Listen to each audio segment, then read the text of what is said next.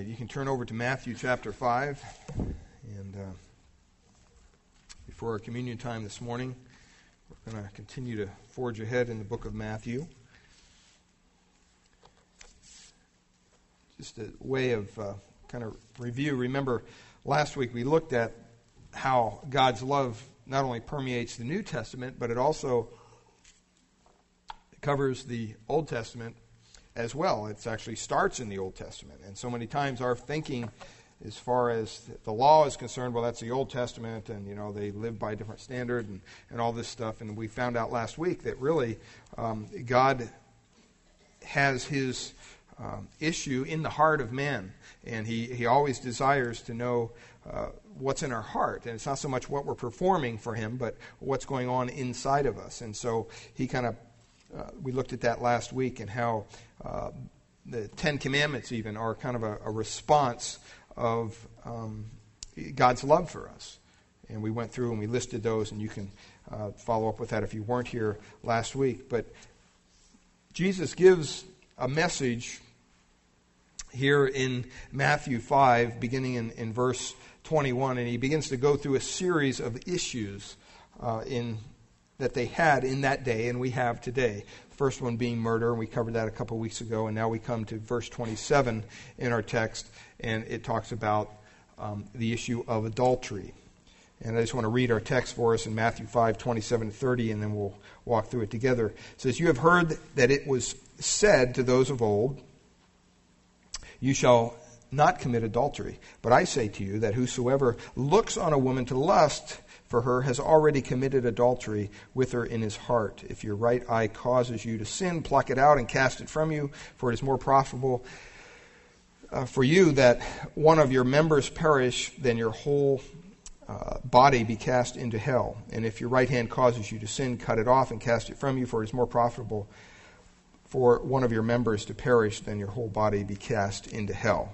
Now you stop and you say, that sounds kind of harsh. And we're going to look at what Jesus meant by all that. But in, in Numbers 32, verse 23, the Word of God says, Be sure that your sin will what? Find you out. Okay? And here we have these Jewish leaders who thought themselves to be so. Um, you know, pious and so religious because they kept all these external trappings of their religion and they kept it to the T. They, they kept every little thing, you know, in their mind. They thought they were doing what was honoring to God, and, and really all they were doing was building up their own uh, self esteem and their self righteousness, you might say. Uh, and so Jesus begins to unmask their hypocrisy, and he begins with the issue of murder, and then he moves on to adultery. And we talked about murder, and we said, well, th- they were looking at it as if they didn't never went out and just cold bloodedly murdered somebody, then they're okay. And Jesus said, no, no, no, no. If you're even angry at somebody in your heart, you've already committed murder. Well, the same principle applies here. He begins to look at these gentlemen and he says, You know, you've heard it said of old, you should not commit adultery. And they're probably, their chests are puffed out and they're probably thinking, Yeah, we wouldn't do something like that. You know, what do you think we are? And then he says, Wait, if you've lusted for a woman in your heart, you've already committed adultery. Uh, what a hard teaching that is. But it, it teaches us and it kind of unveils their hypocrisy what he's doing is he's taking back the curtain and he's saying, yeah, on the outside, we all look put together pretty well. But inside, what's going on inside? That's what God is concerned with. And when they peeled that curtain back, uh, I'm sure these religious leaders weren't very happy to see what Jesus exposed to them. Nor are we when God peels the curtain back of our heart and we see something within us that is, is dark and evil and bad and, and not honoring to God, and we're saying, man, how could this be? Um, and we want to kind of fix it ourselves sometimes. But God says, no, you, you have to let me fix it for you.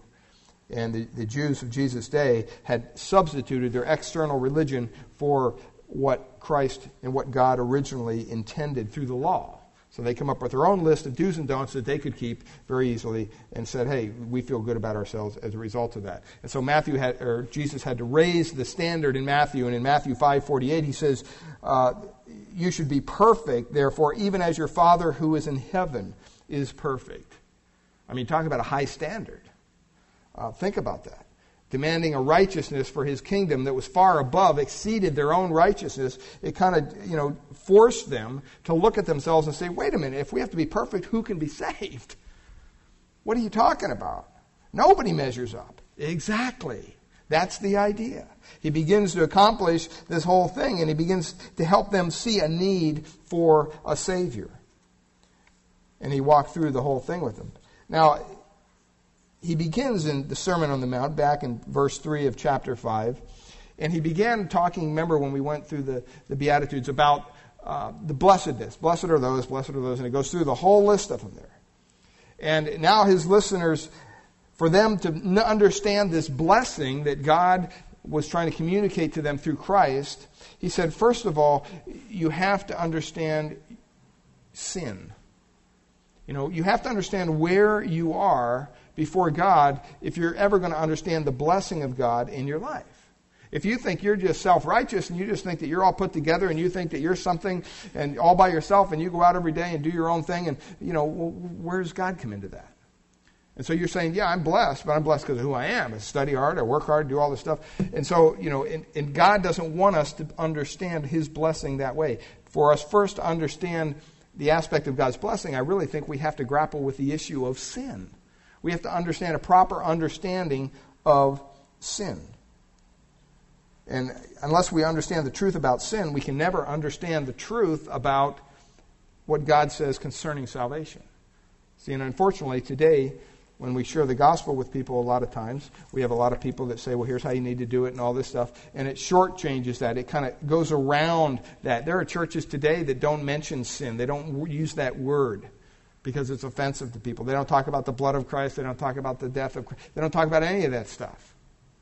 It's a very social gospel. It's a gospel to make people feel good about themselves, very build up their self-esteem, you know. All you have to do is turn on Joel Osteen every week and hear what the guy says. Is he a good speaker? Yes, he's an excellent communicator. You know, I've watched him, but what's the substance of his message? The substance of his message is, hey, I want you to feel good about yourself. And God's saying, no. I don't want you to feel good about yourself. I want you to understand that you're utterly desperate for a Savior in your life. And see, we have to stop and we have to remember that unless we understand the relationship between sin and salvation, I don't think somebody can really be saved unless they understand what God's view of sin is. And these old these folks here, these scribes and these Pharisees, their view of salvation was simply a matter of what they did, or their view of sin was what they did. They looked at on the outside and they said, "Well, he's talking about murder. We never killed anybody, so therefore we never sinned. Or we don't commit adultery physically, you know, with you know physically with another person, so therefore we're okay in that area." And so, what salvation became to them was a matter of what they did, because that's what, in their mind, sin was. And so many times, that's what we do as Christians. We look at our lives and we feel pretty good about ourselves and we're doing this and doing that. And God's saying, but wait, where's your heart? I'm not just concerned about what you do on the outside. And so, what happens today is church minimize the definition of sin. And because they minimize sin, therefore, they minimize salvation right alongside of it. If people see a, sin as a deep problem down in their heart, they would, they would begin to understand, you know what? I can't do anything about this. This isn't something that I can just wake up and say, okay, I'm going to give myself a new heart. I'm going to change my heart. I'm going to save myself somehow. It doesn't work that way. And so when we begin to comprehend how horrible our sin is before a holy God, we begin to understand that, hey, there's no way other than coming through the cross of Christ for salvation. There's a, it's, a, it's a deeper disease than just this superficial thing. And there's a greater need for a remedy. I remember when I, I went to the doctor for a little thing on my arm, my forearm. It was just a scab. It just kept on, you know, wouldn't heal up.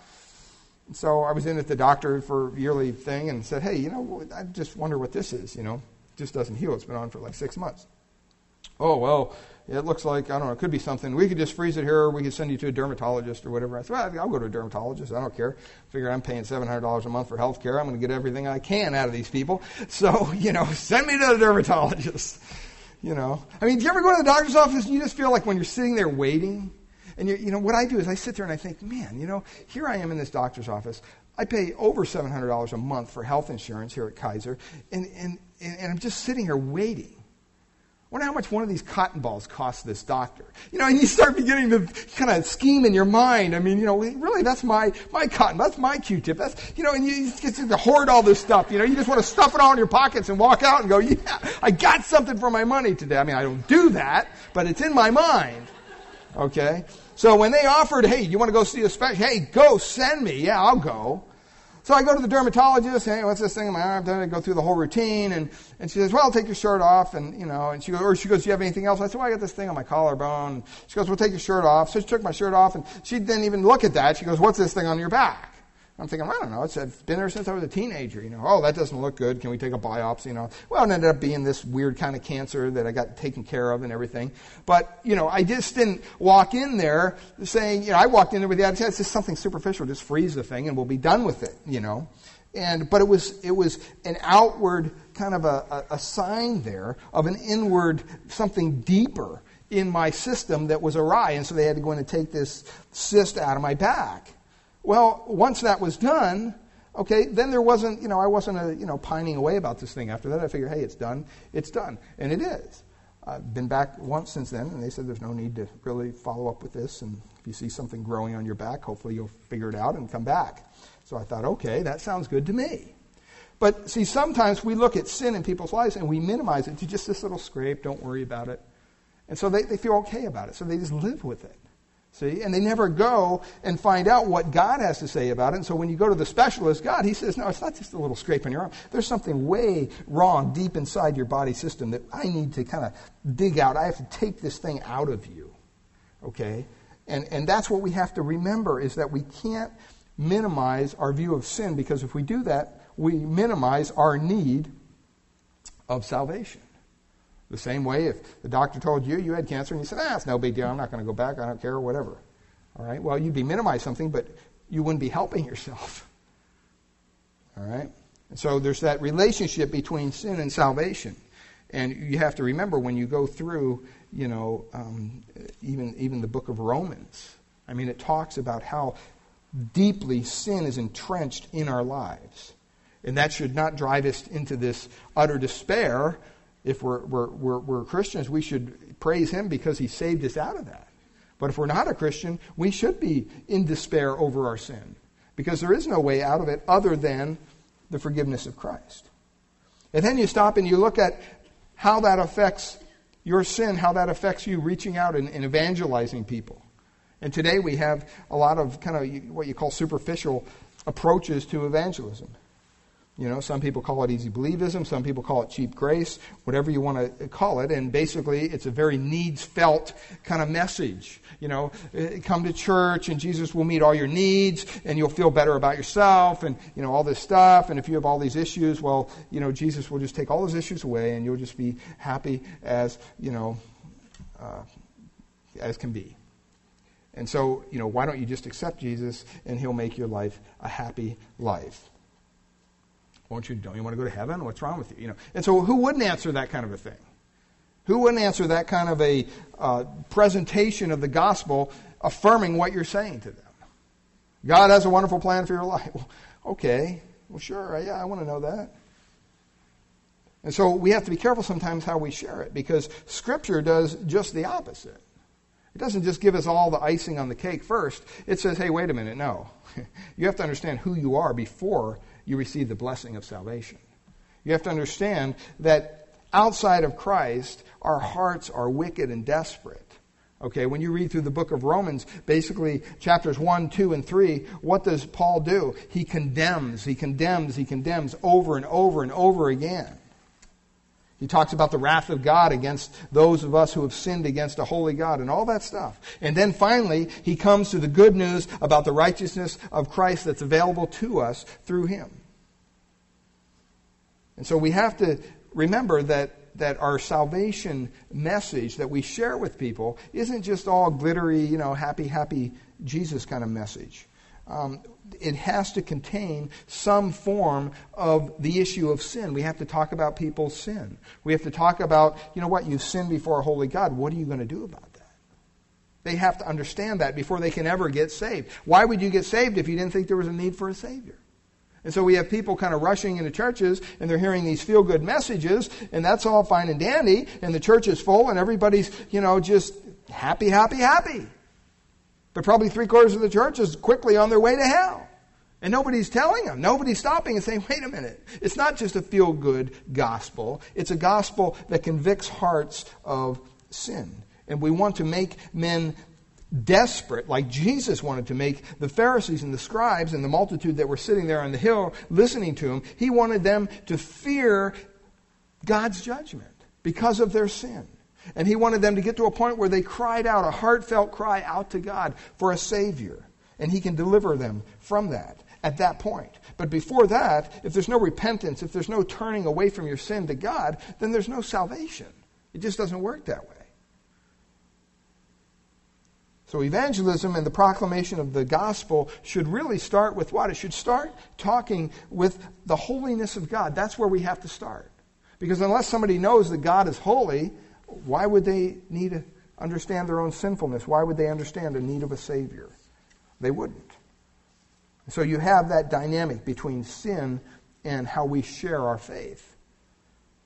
And it even goes to the extent of having the proper perspective on sin even affects how we look at our sanctification or how God makes us holier and holy, how He sets us apart each day onto Christ.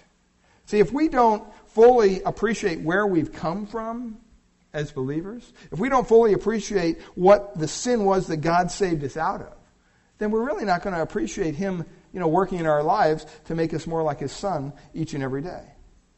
And so basically, then all of a sudden it's going to boil down to, well, now I'm a Christian, and basically what that means to me is I go to church on Sundays, maybe I'm in a group, and, you know, I pray before I eat, even at a restaurant. Um, you know, I, I uh, you know, kind of pray for people. I'll, I'll do this, I'll do that. I don't go to bars. I don't go to, uh, you know, R-rated movies or whatever. I mean, you can come up with a myriad list of things that somehow we associate with God sanctifying us, and God is saying, no, you got it all backwards. What's wrong with your heart? I want to start with the heart. That's what God is saying. And so we can't really thank God and praise Him for the transformation that's been made in our life if we don't know and don't understand completely where and what we've been transformed from. A good test is when you're sharing your faith with somebody, ask somebody, when did you come to the realization of your need for a Savior? Same thing is, I mean, you know, sometimes we say, well, how long have you been a Christian? But when did you come to your realization that you had a need for a Savior? That's a good question. If they say, oh, all my life. That's like, how long have you been a Christian? I've been a Christian all my life. They don't have a proper understanding of what salvation is. Okay? They don't have a proper understanding of, now I'm not saying you have to have time and date, yeah, on July 4th, whatever, you know, I'm not saying that. But I'm saying there should be some evidence in your life that somewhere along the line that a commitment to Christ was made. And He's renewing that commitment all the time. And you're seeing Him work in your lives. And you see that sanctifying process going on. And that's what we're talking about. It's God working in us, making us more and more like Christ. It's not just us putting on a list of do's and don'ts and, and looking good for everybody. In Proverbs 23 7, Jesus was concerned, or God was concerned with the heart, and he says this in Proverbs 23 7. He says, For as he thinks in his heart, so he is. In other words, God is divinely evaluating our lives not based on what we do. Should we be doing things? Definitely. I don't believe in a salvation that says, okay, now I'm saved, now I'm just going to sit back in the armchairs of grace and just let everything go to pot. That's not what salvation is because God has prepared beforehand good works for us to do once we're saved. And when we're doing those good works, we see God evidenced in our life as a result of that. But He's also saying, you know what? I mean, that's great if you're doing those things, but what is your heart like? In Matthew 15, 16 to 19, Jesus said, Are you not without understanding? Do you not understand yet uh, that whoever or whatsoever enters, um, enters in at the mouth goes into the stomach and is, is, is cast out in the process of elimination? But those things which proceed out of the mouth come from where? Come from the heart. And they defile a man. For out of the heart proceeds thoughts, evil thoughts, murders, adulteries, fornications, thieves, false witnesses, blasphemies. Where do all those things start? They start in the heart. They don't start just because you're doing a list of things. Before you ever commit murder, before you ever commit adultery or fornication or stealing or whatever, you think about it in your heart. You don't just wake up one day and say, I think I'll go kill somebody. You just don't do that. Or I think I'll go cheat on my wife, or I think I'll go do this, or I think I'll go do that. You don't just wake up and do that one day. Jeremiah 17, 9 says, The heart is deceitful above all things. Above everything, it says. And it's desperately wicked. In other words, it's bent toward wickedness. That's our heart. And he says, Who can know it? How many times have you looked at somebody and said, Well, you know, guy's a little odd, but he's got a good heart? No, he doesn't. He doesn't have a good heart. None of us have a good heart. That's the whole problem. We all need heart surgery. You know, it, it's funny. I mean, you know, once in a while I get these, and don't get excited, but I get these cramps in my chest. Okay, they're over my heart. And it's just kind of odd. I mean, it makes it hard to breathe and everything, but it's not a heart attack I've already had it checked out. But they said it's just some weird crampy thing muscles in the heart are doing. But it concerns my wife, and sometimes it even concerns me that this goes on. But, you know, it, it's, it's weird that, you know, you can go to a doctor and they'll say, well, you know, that's nothing. You're feeling this, but don't, you know, it's not, it's not that big of a deal. Blood pressure, everything's great. Okay? And, and yet, so many times when we look at, at the heart, and we, when we come to understand that it's deceitful above all things, it's desperately wicked, it's, we need a heart transplant. Okay, that's what we need. One gentleman we were praying for, Pastor Westgate, made an incredible recovery. He had a heart transplant. Literally. I mean, they went in, took his heart out, put somebody else's heart in. And as a matter of fact, he's just leaving California for three months this summer to go back to the church that he was at, where I was at in our hometown, the one where I did my brother's funeral, actually, because that pastor left and they needed an interim pastor. And so he's physically capable to do that. And so he's going to go back there and be the interim pastor for, for three months. And he's retired and everything until they find a new pastor. So you can continue to pray for him and his wife, uh, Sandy, as they travel back there in a couple weeks. But the heart is something that we don't know. And what God is doing and what Jesus is doing here before the Pharisees, he's kind of pulling back the curtain and he's saying, hey, you, you think you got it together? No, you don't. Let me show you what's in your heart. Ezekiel said, And I will give them one heart. I will put a new spirit within you, and I will take away what? That stony heart. Doesn't that just sound like something that's just, you know, you got major heart problem. I got a stony heart, you know. And, and what does he go? He takes it out and he gives them a heart of flesh, a new heart. That's what salvation is. A new heart is what man needs. We all need that because our hearts are desperately evil, desperately wicked. We're bent toward that. And so we come to this text with that being said, proper understanding of sin. And he says in verse 27, he's already talked about the deed of murder. Now he switches over to adultery. And he says, You have heard that it was said to those of old. You shall not commit adultery. All right? Pretty simple teaching. Not a lot of rocket science here. Exodus 20:14 basically states this thing. Also in Deuteronomy 5:18, it's kind of repeated as we looked at last week. Don't commit adultery. I mean, it's very clear. It doesn't say, well, you know, if your spouse is just, you know, whatever, it's okay. No, it doesn't say that. It says absolutely, under no conditions is this something that should be done. And it's, it's really condemned as a wicked manifestation of an evil heart. And even in Leviticus chapter 20, uh, I think it's verse 9 or 10 there, it talks about that it was actually a penalty of death was given for this. This, this is how serious this act was. And in some countries, they still do that.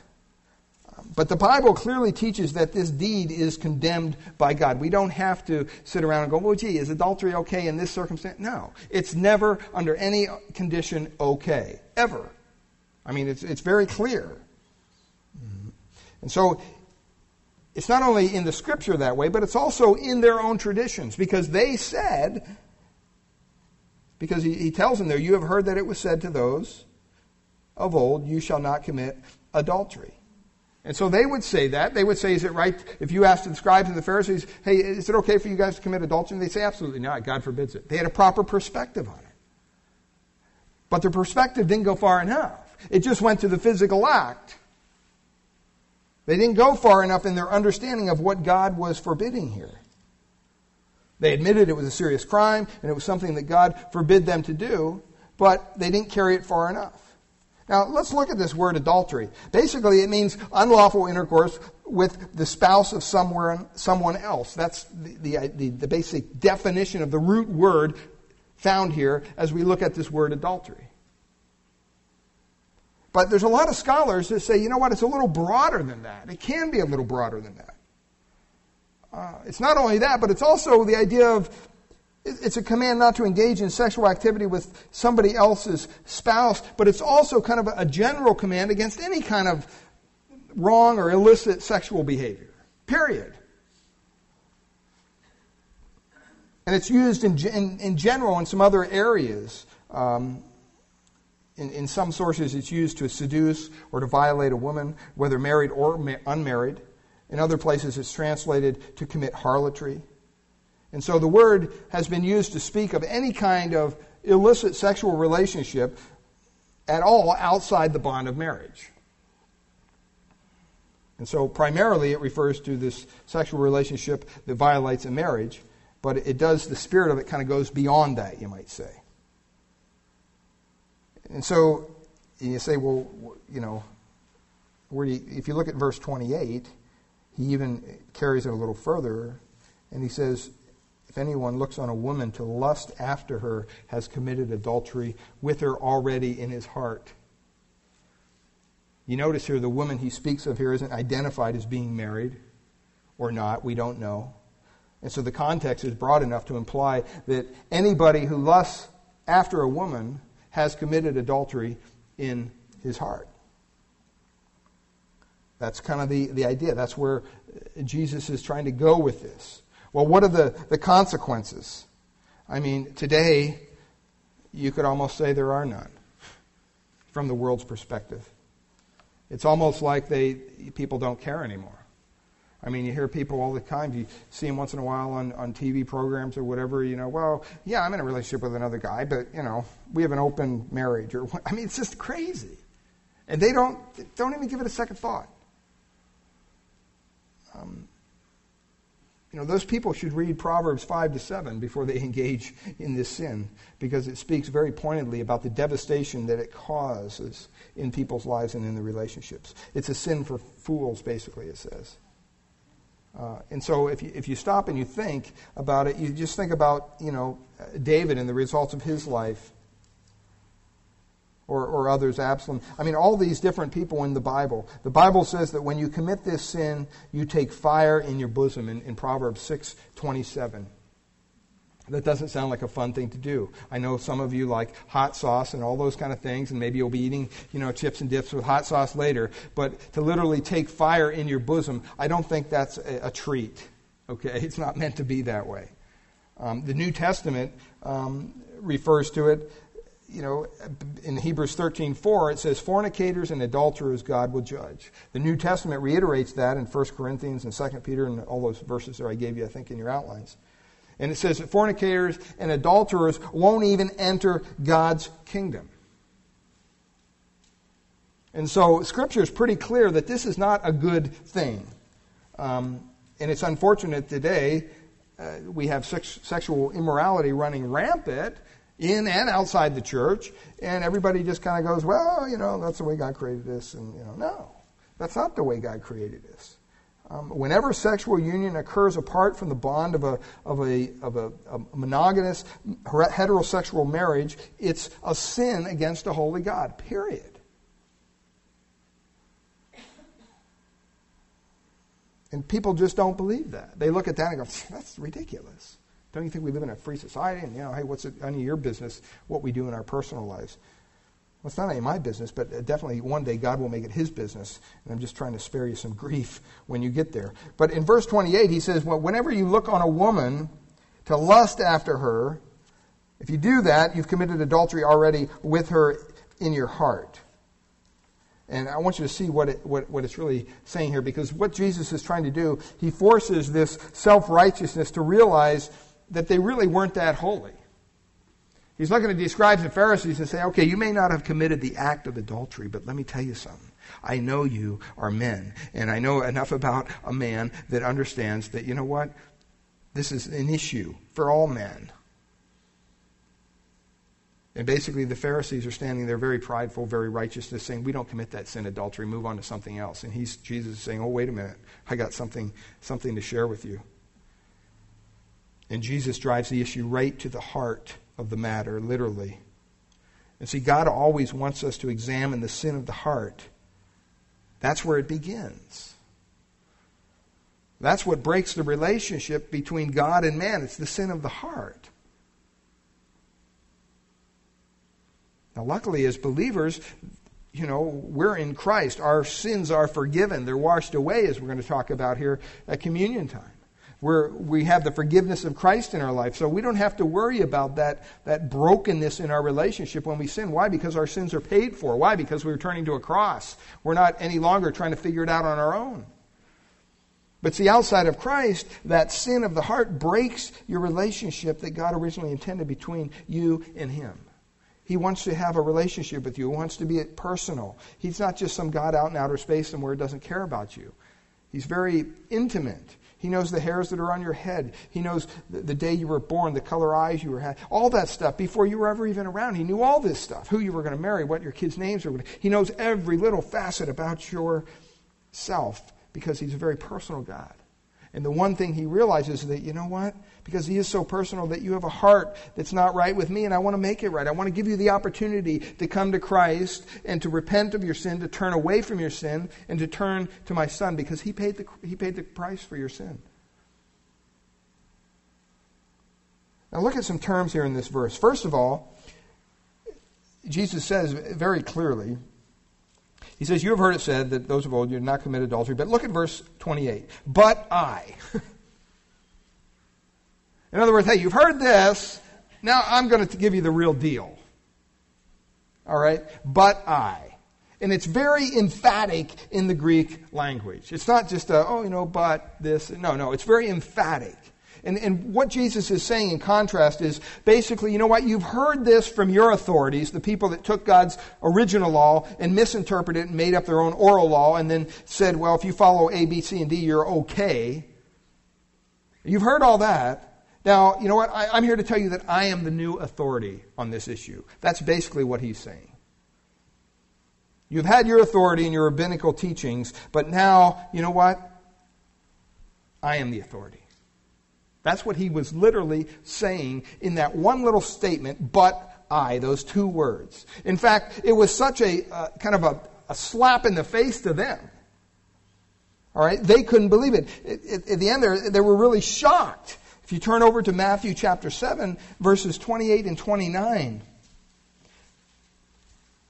look at the response to this. It says, And so it was when Jesus had ended these sayings, and we're going to go through all these in the next couple weeks, that the people were what? Astonished at his teachings, for he taught them as one having what?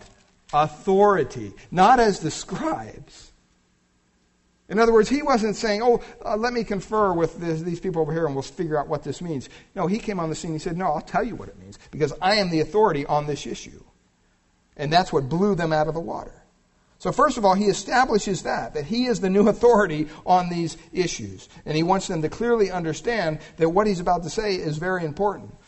And then he goes on in, uh, in, in verse uh, 28 there. He says, But I say to you that whosoever looks, whosoever looks, you know, it's not, you know, you're driving down El Camino, guys, and, and you know, a car pulls up alongside of you and you kind of glance over.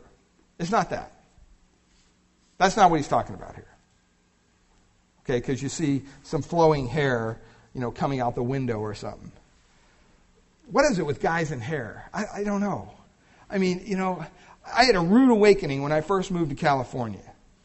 And I was kind of a new Christian, and, and the second year I had my car, and I remember cruising over to La Jolla. I was going down the freeway, see this car in front of me, and got the top down, and, you know, the blonde hair is blowing in the wind, and I'm thinking, yeah, speed up a little bit here, you know. So I kind of come up alongside this car, and, you know, I kind of look over. This dude looks over with his mustache and his beard, and just freaked me out.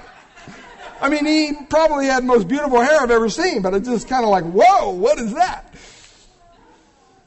Well, it's not talking just about a glance here. He's talking about the intent. It's not an inadvertent, accidental, anything like that. He's, he's talking about something that is purposed in your heart.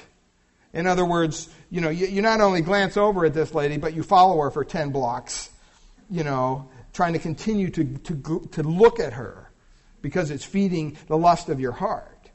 That's what he's talking about here. It's a, pre- a present participle, and it has the idea of this continuing process of looking. You know, we don't get in trouble, guys, if, if, if we just kind of glance.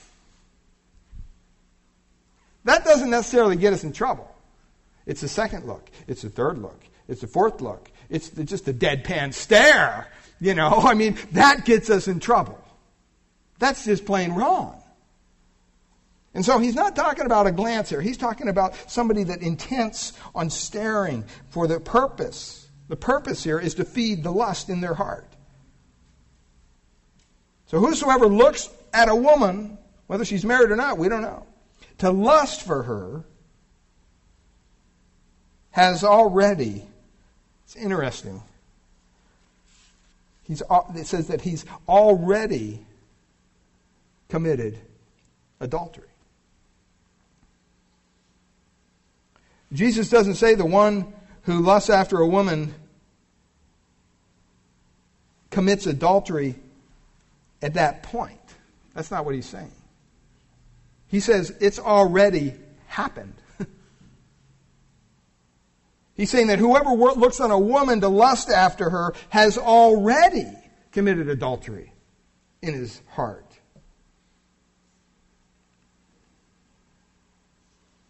because it's that evil heart just that, that wants that, fulfills that lust.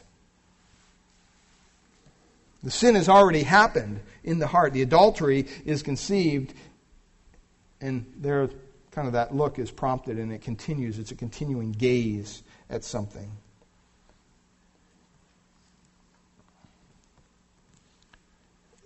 And as men, we're, we're faced with those issues daily daily. I'm not just talking once or twice a day. I'm talking ongoing. Some of us moment by moment. What passes in front of our eyes affects us.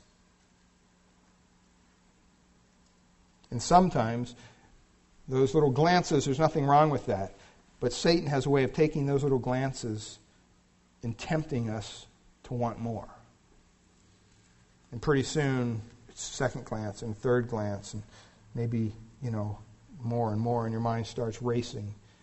And pretty soon, you're, you're, you're literally committing adultery in your heart before God.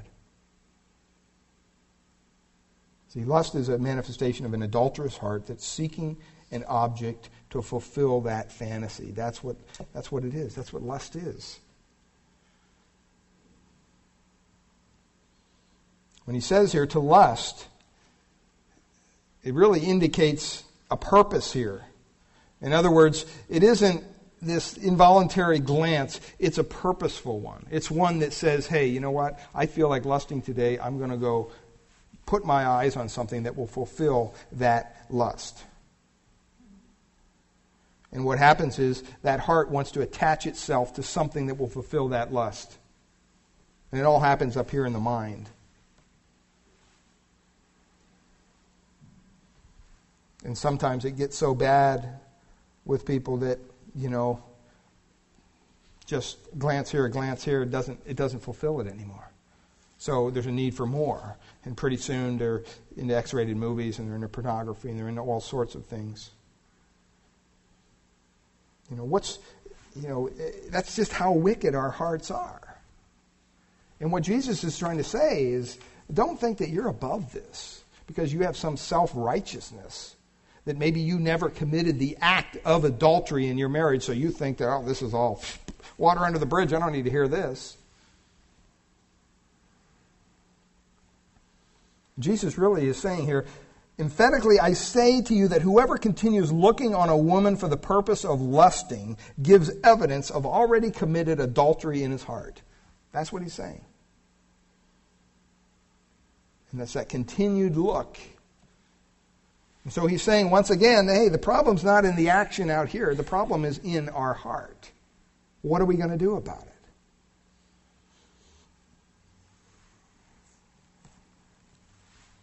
And you stop and you think of this whole process and how this can just snowball.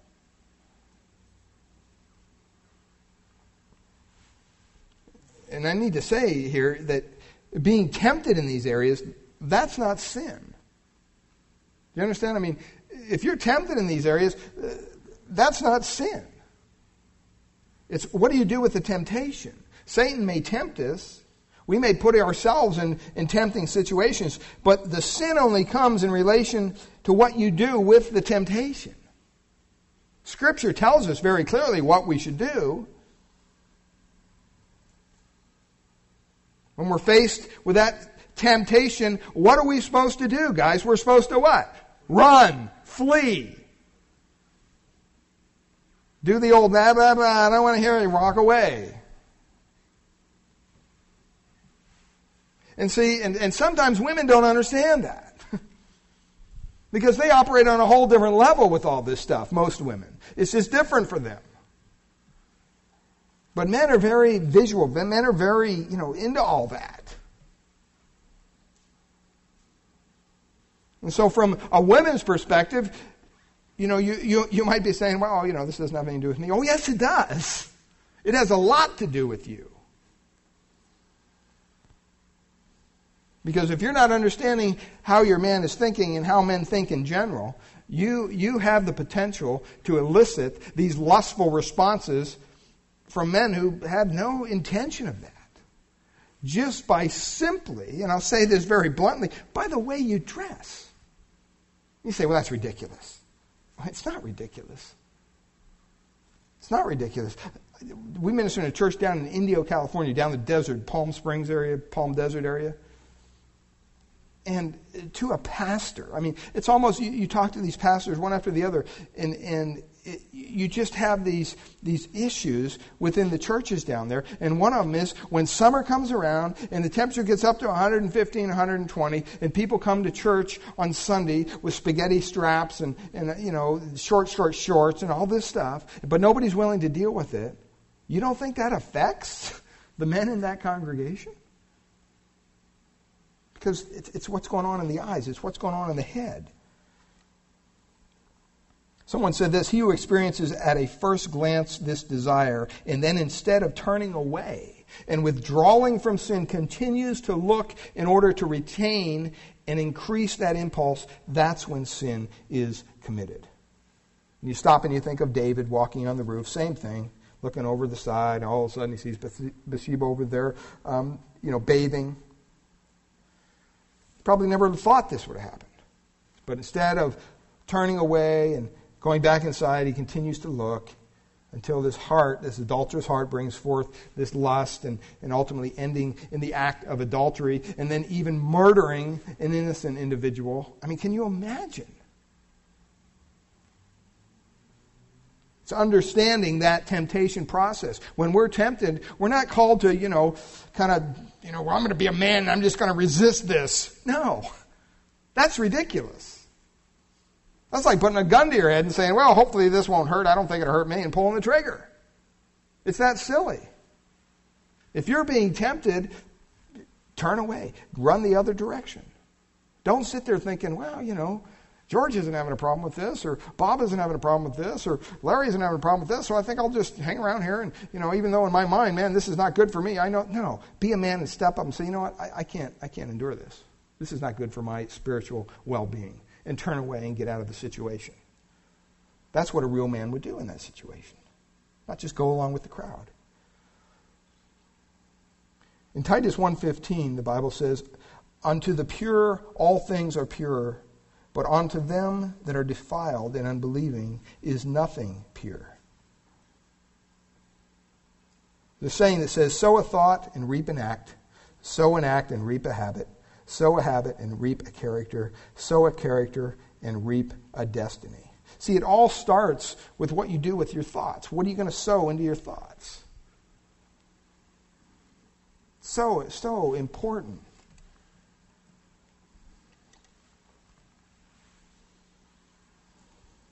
a person, we have the ability to take something that God has created that's beautiful and turn it into something dirty and disgusting just because of our evil hearts.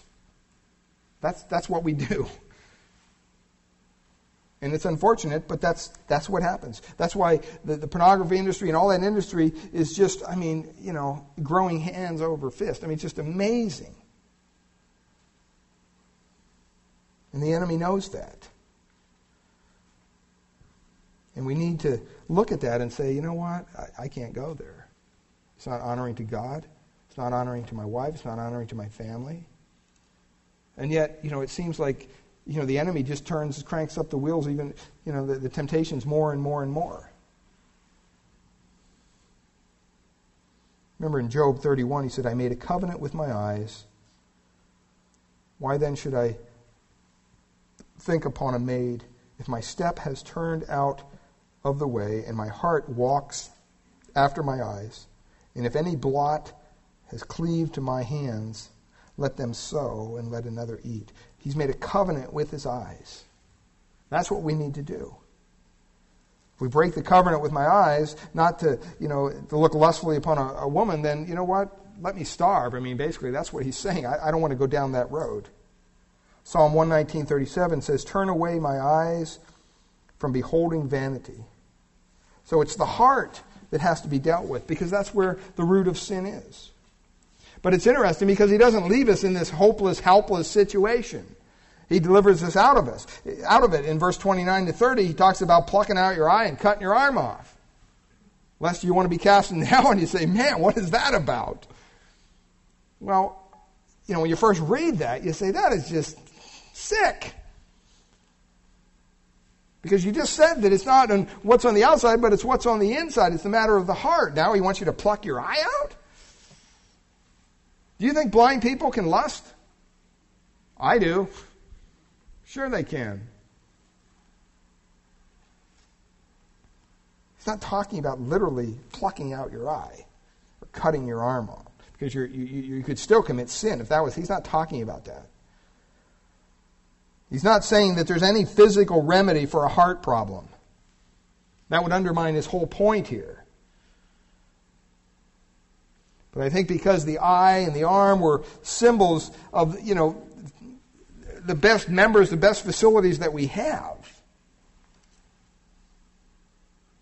that's very precious to us. I don't know, would you, would you give up an eyeball for a million dollars? I don't think I would. I know I wouldn't. Two million, ten million? No. Why? Because your eyes are precious to you. And what he's saying is sometimes you got to pry your, your white knuckles off those things that are precious to you to eliminate the things that are causing these problems in your life. In Matthew 18, there's a similar passage. He says, Woe unto the world because of its offenses, for it must, uh, for it must needs be that offenses come, but woe to the man by whom the offenses comes. Wherefore, if your hand or your foot offend thee, cut it off, and he goes on there. Well, Jesus is teaching that anything which causes a man to remain in his sin and to kind of feed that and, and do that adulterous and evil heart thing, it should be eliminated. Even if you'd think you'd never even dream of giving that thing up.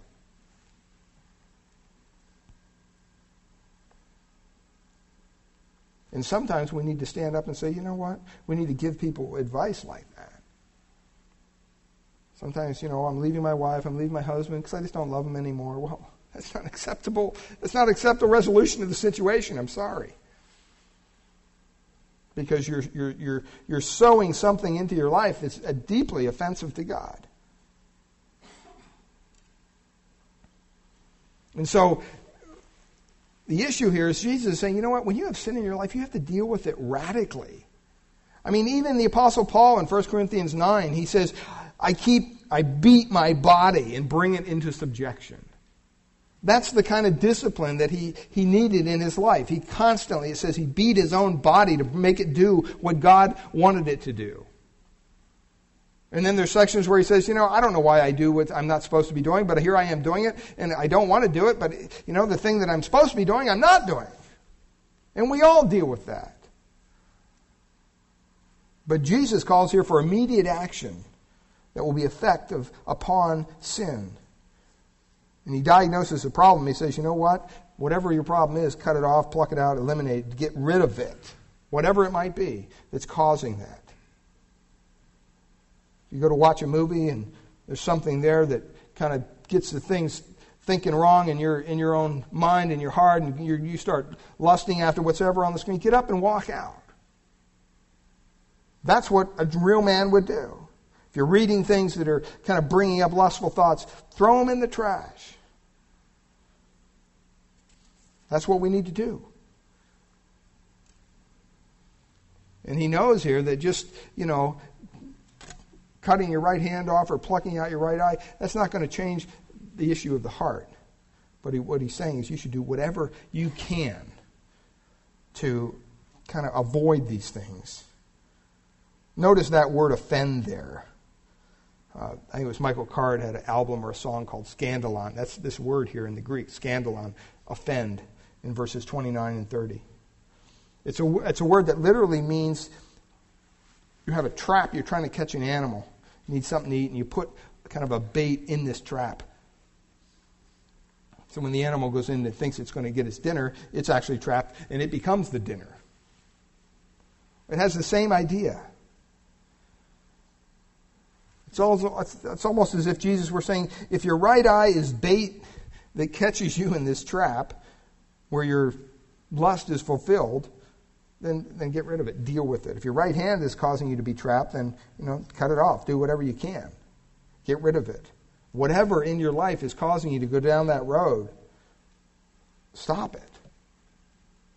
At the point of origin, right there in your heart, make a commitment to God.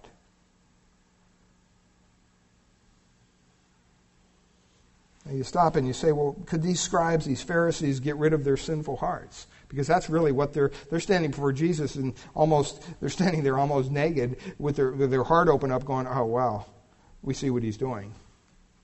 He's exposing us."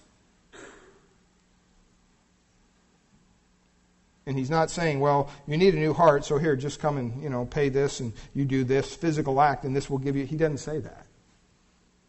Matter of fact, they, didn't, they, they couldn't do it on their own.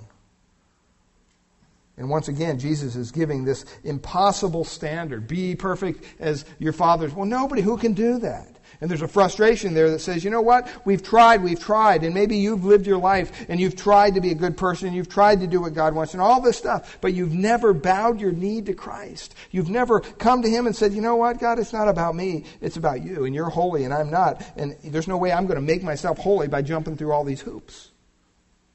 It's not going to happen. I'll jump, jump through hoops right straight to hell. That's what your word says. Because I can't deal with sin on my own. And we don't know how to get deliverance from hell. And so we have to turn to somebody that can show us, and that's God.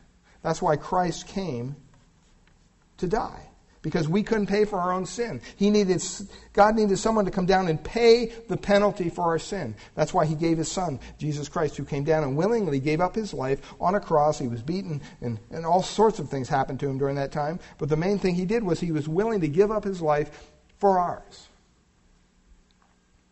And that's exactly what He offers. God offers a new heart, a heart in every thought renewed and filled with love perfect, right, pure, good. And he kind of forces them into that corner and says, you know what, you can't do this on your own. And that's exactly where God can speak to someone's heart, and that's exactly where God can save them. Just like the guy in the corner that stretched out his arms and said, God, be merciful to me, a sinner. I don't know what else to do. I'm tired of playing the game with you. And for Christians, we don't have to fall prey to all this lust and adultery and all this stuff that's going on in the world. We don't have to. We have a way out. God has provided a way out for us. None of us are tempted beyond what we can bear, the Word of God says, but He's gracious and He provides a way out.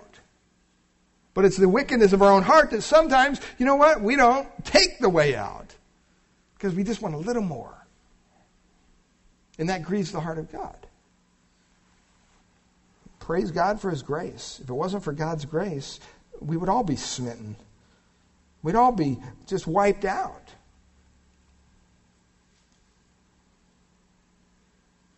But we can know victory over those sins that constantly kind of harass us